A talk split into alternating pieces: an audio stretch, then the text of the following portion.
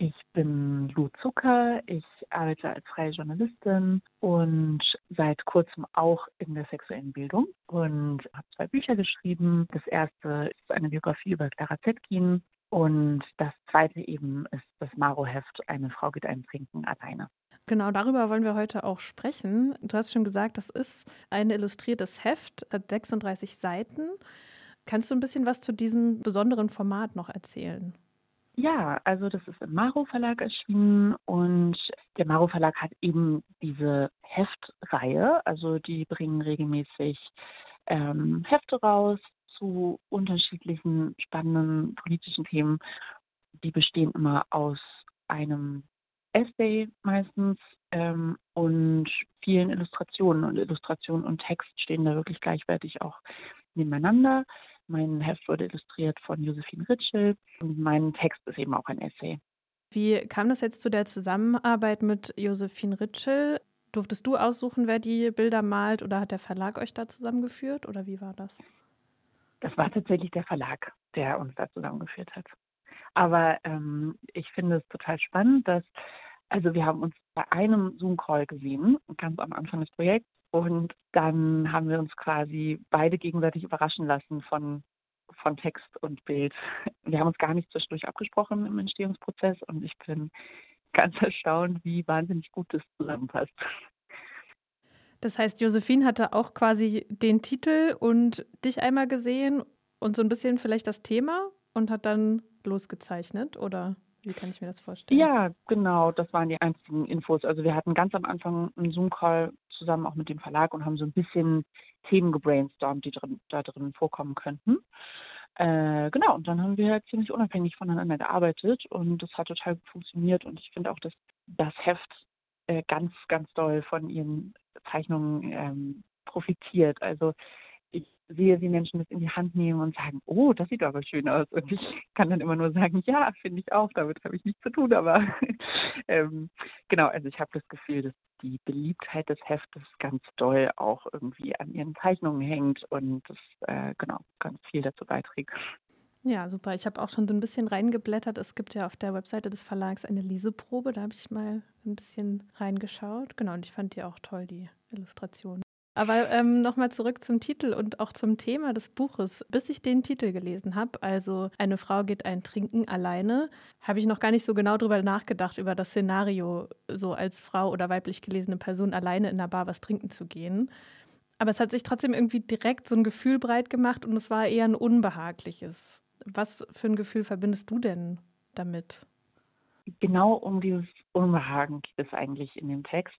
Also ich gehe gerne in Bars, aber tatsächlich auch eher selten alleine. Also ich habe das durchaus schon öfters gemacht, ähm, aber jetzt auch nicht andauernd. Und das liegt genau an diesem gewissen Unbehagen, was ich bei mir selbst feststelle und was mir auch meine drei Protagonistinnen wiedergespiegelt haben, mit denen ich über das Thema gesprochen habe. Also ich habe mit drei Frauen gesprochen, ähm, sehr unterschiedlichen Alters, die eben gerne alleine ein Trinken gehen, ähm, Und eine von denen, äh, die jüngste, die war neunzehn, als ich mit ihr gesprochen habe, arbeitet eben auch als Barkeeperin und kann es aus der Perspektive beobachten. Ja, und ähm, alle konnten mir sagen, dass das eben dieses seltsame Unbehagen mit sich bringt.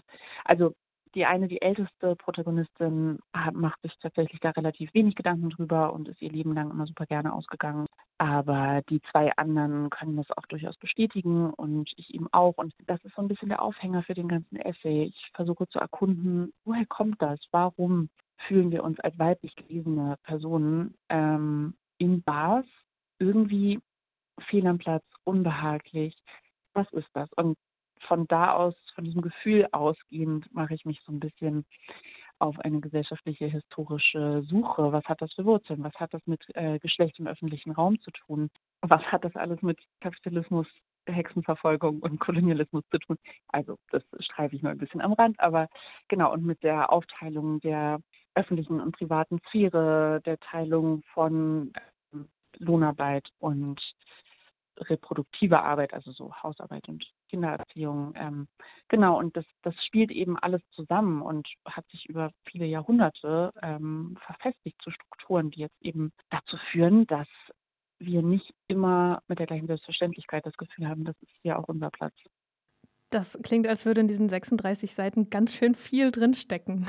Ähm, ja, also wie gesagt, ne, es gibt ein paar Theorieanteile, aber auch ähm, viel persönliche Erfahrungen von den drei Menschen, von denen ich gesprochen habe. Also es ist, hoffe ich doch, dass wir Menschen, die das gelesen haben, dazu stimmen würden, jetzt nicht äh, kein krasser, trockener Theoriebrocken oder so. Ich habe mir schon Mühe gegeben, es so aufzuschreiben, dass man das ganz gut verstehen kann, ohne irgendwie eine Doktorarbeit in Politikwissenschaften geschrieben haben zu müssen oder so. Während du das geschrieben hast und dich damit beschäftigt hast, an wen hast du da gedacht, so als LeserInnenschaft? Naja, ich denke an eben genau weiblich gelesene Personen, die vielleicht entweder selbst gerne mal ein Trinken gehen oder es gerne tun würden, aber es nicht machen aufgrund von diesem Unbehagen oder es machen und dieses Unbehagen trotzdem spüren oder ähm, die sich einfach interessieren für alle Themen, die damit zusammenhängen, mit der, der öffentlichen und privaten Sphäre zum Beispiel. Natürlich an eventuell feministisch interessierte LeserInnen und ähm, ja, und weil eben die, die Protagonistin, die jüngste neunzehn ist und die älteste Ende fünfzig, hoffe ich eben damit auch Menschen unterschiedlichen Alters anzusprechen. Du hast jetzt schon ein paar Mal angesprochen, dieses, ja, der öffentliche Raum und auch äh, die, die Sphären.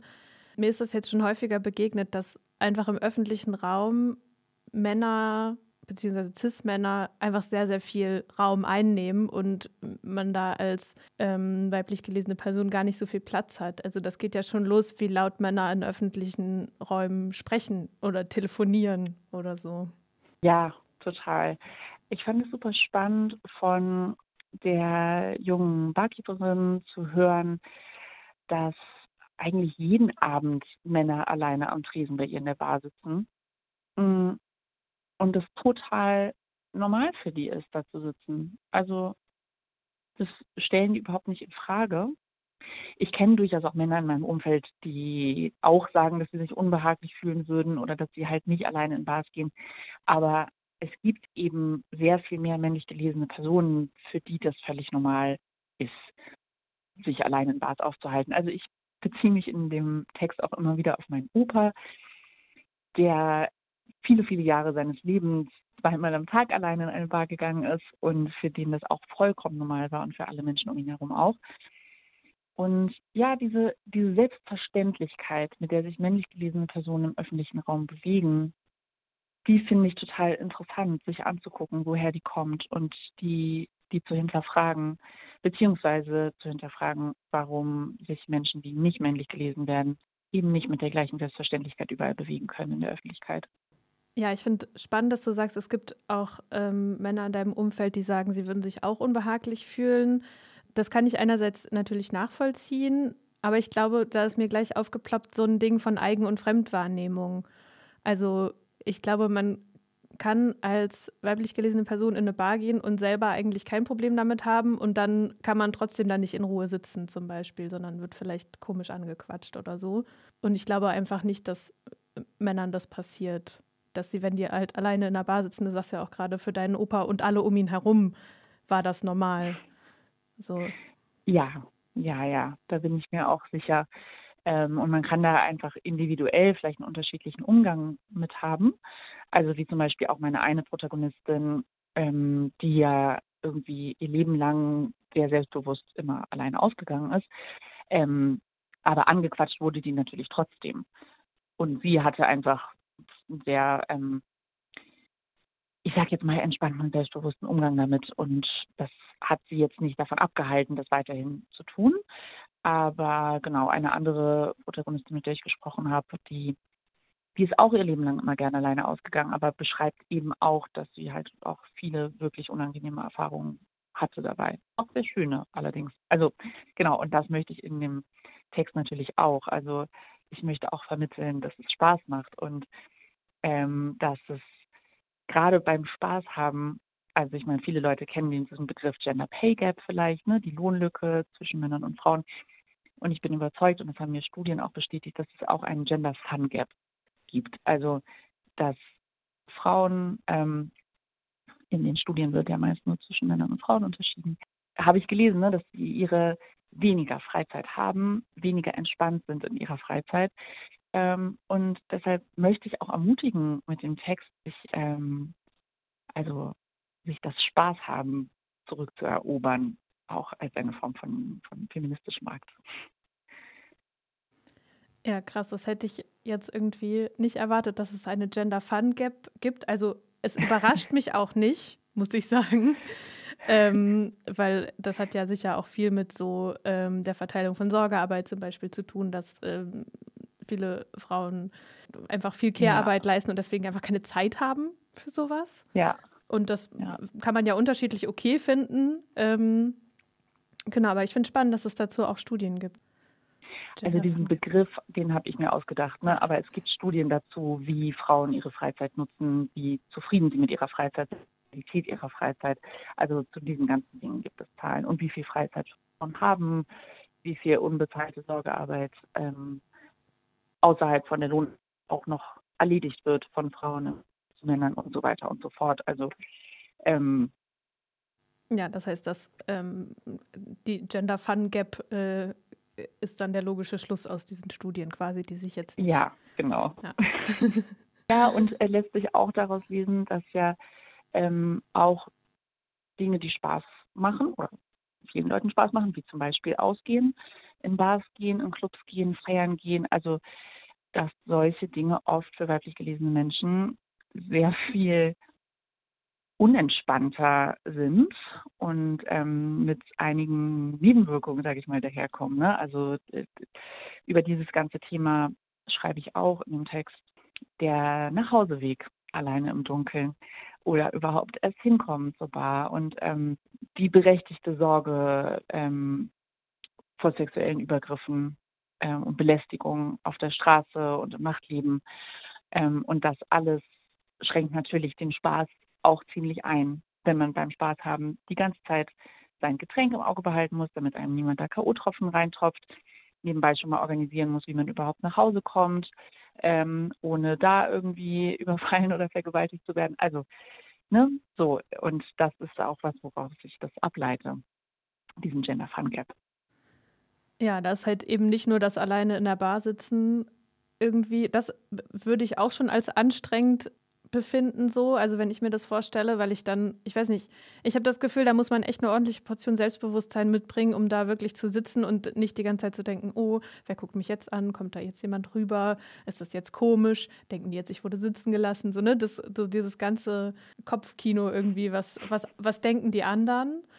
Und dann aber sich eben zu behaupten, wenn doch jemand kommt, dann zu sagen, nö, ich bin hier alleine und du lässt mich jetzt in Ruhe, weil ich bin auch gerne alleine hier. So. Ja, genau, auf dieses ganze Kopfkino gehe ich auch ein. Also ich, es gibt so viele gesellschaftliche Zuschreibungen weiblich gelesenen Menschen gegenüber, die irgendwas alleine machen oder irgendwo alleine existieren. Das ist genau das, was du sagst, ne? So, ich schreibe das da auch, wie ich das selber ja auch denke.